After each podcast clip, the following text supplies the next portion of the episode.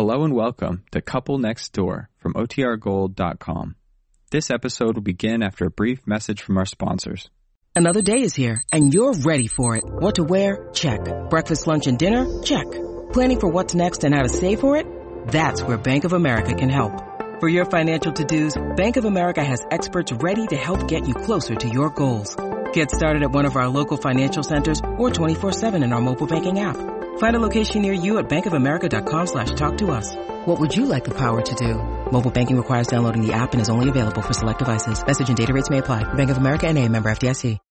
When you need mealtime inspiration, it's worth shopping Kroger, where you'll find over 30,000 mouth-watering choices that excite your inner foodie. And no matter what tasty choice you make, you'll enjoy our everyday low prices, plus extra ways to save, like digital coupons worth over $600 each week. You can also save up to $1 off per gallon at the pump with fuel points. More savings and more inspiring flavors make shopping Kroger worth it every time. Kroger, fresh for everyone. Fuel restrictions apply. The Couple Next Door, written by Peg Lynch and starring Peg Lynch and Alan Bunce.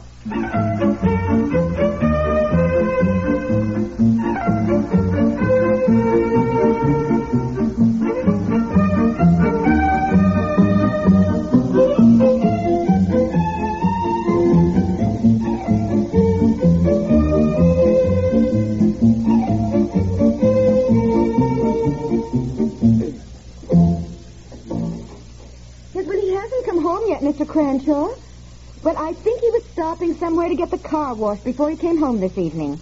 Uh, What? And his dress Uh-huh. was in the water. Yes. All right. I all see. right, it is, Rob. Hold on, Mr. Cranshaw. Will you two be quiet? I'm on the phone with Daddy's boss. Bobby dropped my elephant in the bathtub. Look at it. It's just soaked. Now be quiet. Hello, Mr. Cranshaw. I'm sorry. Well, I'll have him call you the minute he comes in. Call you at home. Yes. All right. Goodbye. When I am on the phone, Betsy. Well, you're letting Bobby play with all my toys, and he's just ruining them. Well, how did Bobby get your elephant? I, I didn't give it to him. He told me to take my bath before dinner, and he came into my room when I was in the tub, and he got my elephant, and then he came into the bathroom and just threw it in the tub. Oh, oh honestly, if he isn't into one thing, it's mm-hmm. another. Let Aunt Effie see it. I don't think it's so true. Yes, it is, and it was my favorite elephant. I gave this elephant to Betsy, didn't I? I send it to her on her first birthday? Yes, I think you I did, Aunt so. Effie. Uh-huh. Yes, and she's always just loved it. well, I'm sorry, Betsy. I'm afraid you'll have to keep the door to your room closed. Bobby is getting into everything. He broke my music box last week, and he pulled the leg off Barbara. Well, I'll sew Barbara's leg back on. I just haven't had time. This elephant is certainly so true. Mm-hmm. Betsy's right. Mm-hmm. And it was so nice and fluffy. Now look mm-hmm. at it. And his trunk is all droopy. All right, all right, all right. Now, as soon as he drives, he'll look all right again. Mm-hmm. We'll put it on the on the radiator. Oh, I don't think that's a good idea, dear. It's too hot. Why don't we turn the oven on very low, sort of bake him dry? Hmm? Well, we could try hmm? that. Right, mhm. Oh, goodness, where can your daddy be? He has to call Mr. Cranshaw at once when he comes in. Something very important, Mr. Cranshaw said.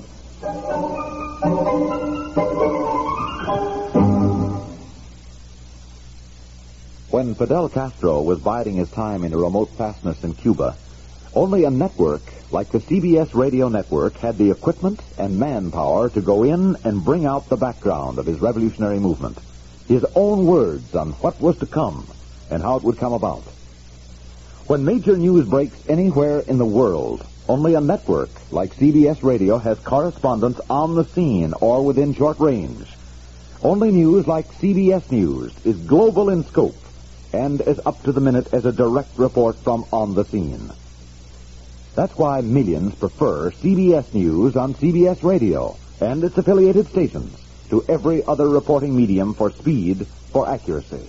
Remember, when the story's big, only a news gathering force like ours can scoop it up and send it slicing through space to your set, packaged for immediate delivery. Get it first and get it right. Make CBS News on CBS Radio your listening post on the world.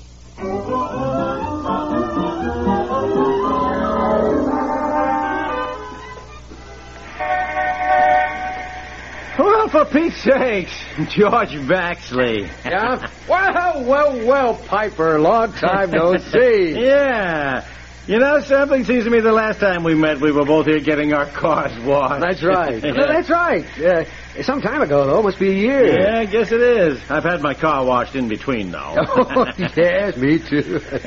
well, how's everything with you? Oh, fine. Couldn't be better, thanks. Golly, has it been a whole year? I think so, about that.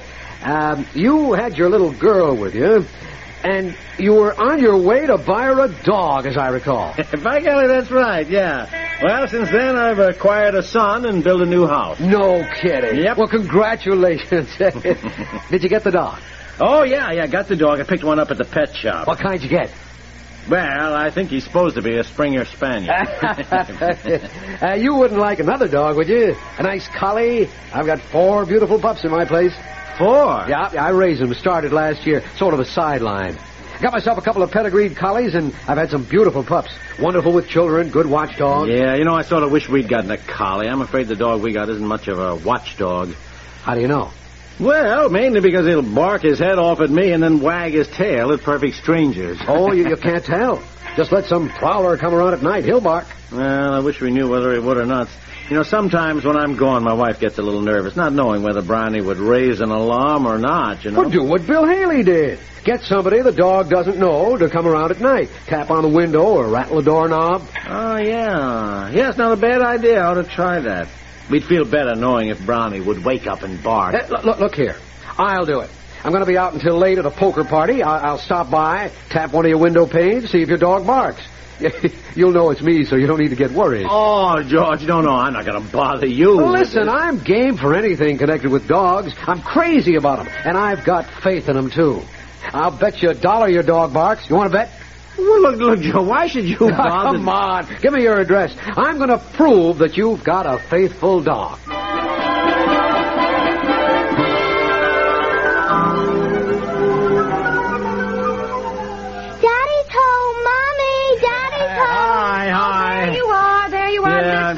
I'm sorry I'm a little late. We st- I stopped to get the car washed over there. You know, and I ran Don't in... take your coat off.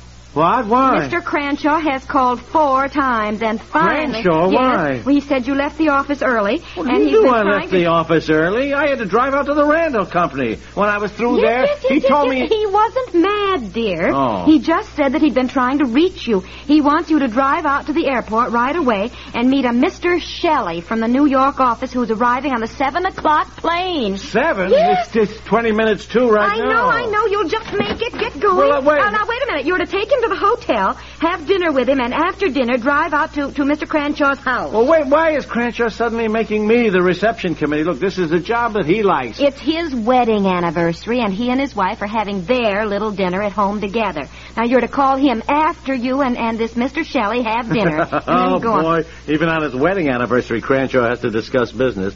What's this Shelley guy doing here now? He wasn't due until next month. You know, that worries me. I wonder what's up. Well, I don't know, but get going to the airport. I'll call Mr. Cranshaw, say you're on the way, and that everything's all right. yeah, boy, I hope it is.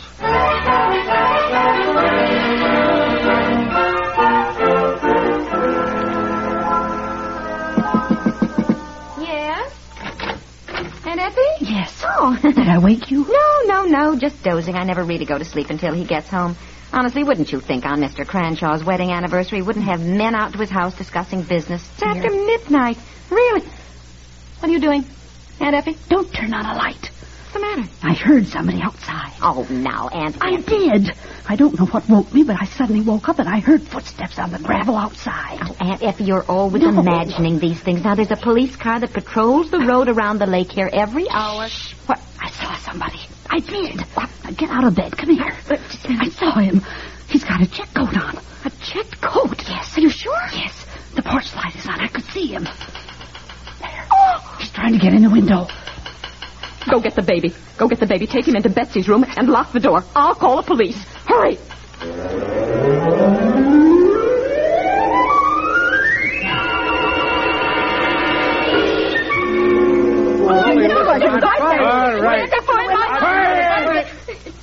I'll ask the questions around here. Well, I don't care what this man says, officer. I have never seen him before in my life. He was certainly trying to break in. I saw Look, him. Look, I know you don't know me. I know your husband. No. I met him tonight. He was going to be home. We arranged it. Officer, this man must be out of his mind. My husband couldn't possibly have arranged any such No, thing. He- I- If you will let me call my husband, he's at his boss's house. Yes, call him. All right. My name is Baxley, George Baxley. I'm a respectable citizen. Piper wanted me to find out if his dog would bark. Now, why would he ask you to do that? Nine. Don't all dogs bark? You'll only listen to. I'll What explain. does it smell so I- I- funny? Something burning. Oh, the elephant. Oh, did you leave the elephant in the oh, oven? yes. Oh, I had to turn the oven off. Oh, What dear. did she say? I don't know. It sounded as though she said she left the elephant in the oven. Yeah, well, we did. We, we put him in there to dry. You see. Hello?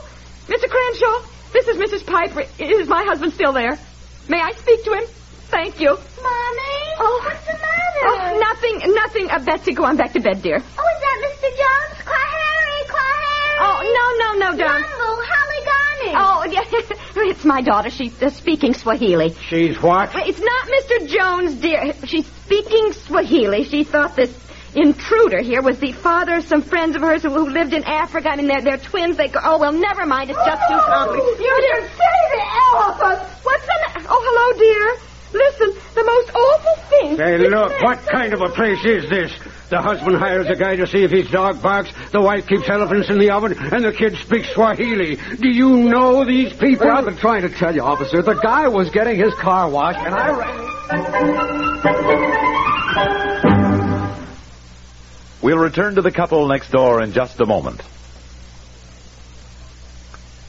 Time out for a short story about a boy named Johnny. Johnny was regarded by the neighborhood children as strange, aloof, and uncommunicative. His teachers complained that he never seemed to concentrate. His school grades suffered. He seemed on his way to becoming a thorough misfit. And then something happened. His alarmed parents took him to the family doctor, who found him physically sound and mentally alert, except for a tendency towards inattention. The doctor had a hunch and gave Johnny's parents the name of an ear specialist. Before long, they knew that Johnny was hard of hearing. Fortunately, his condition was correctable. Many hearing conditions yield to early treatment.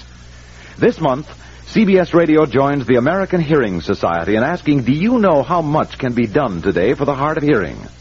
Your doctor knows. So does the American Hearing Society, 1800 8th Street Northwest, Washington 6, D.C. Address questions to American Hearing Society, 1800 H Street Northwest, Washington 6, D.C.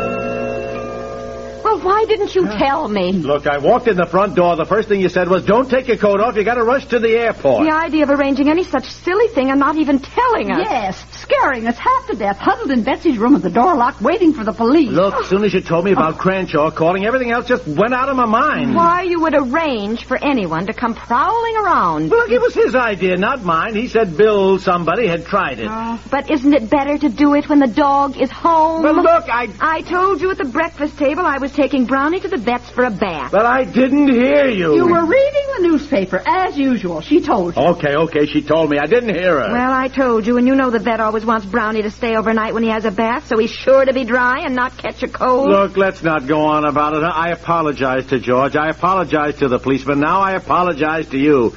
I've spent the evening with Cranshaw and Shelley over nothing. They couldn't have waited until tomorrow. Let's go to bed, huh? Yes. Uh, oh, oh, and of course, on top of everything, we left the elephant in the oven. Well, don't. You did what? The elephant was wet, and oh, never mind, never mind. I'll explain it all later. Yes, dear. for goodness sakes, let's get to bed. It's two o'clock in the morning.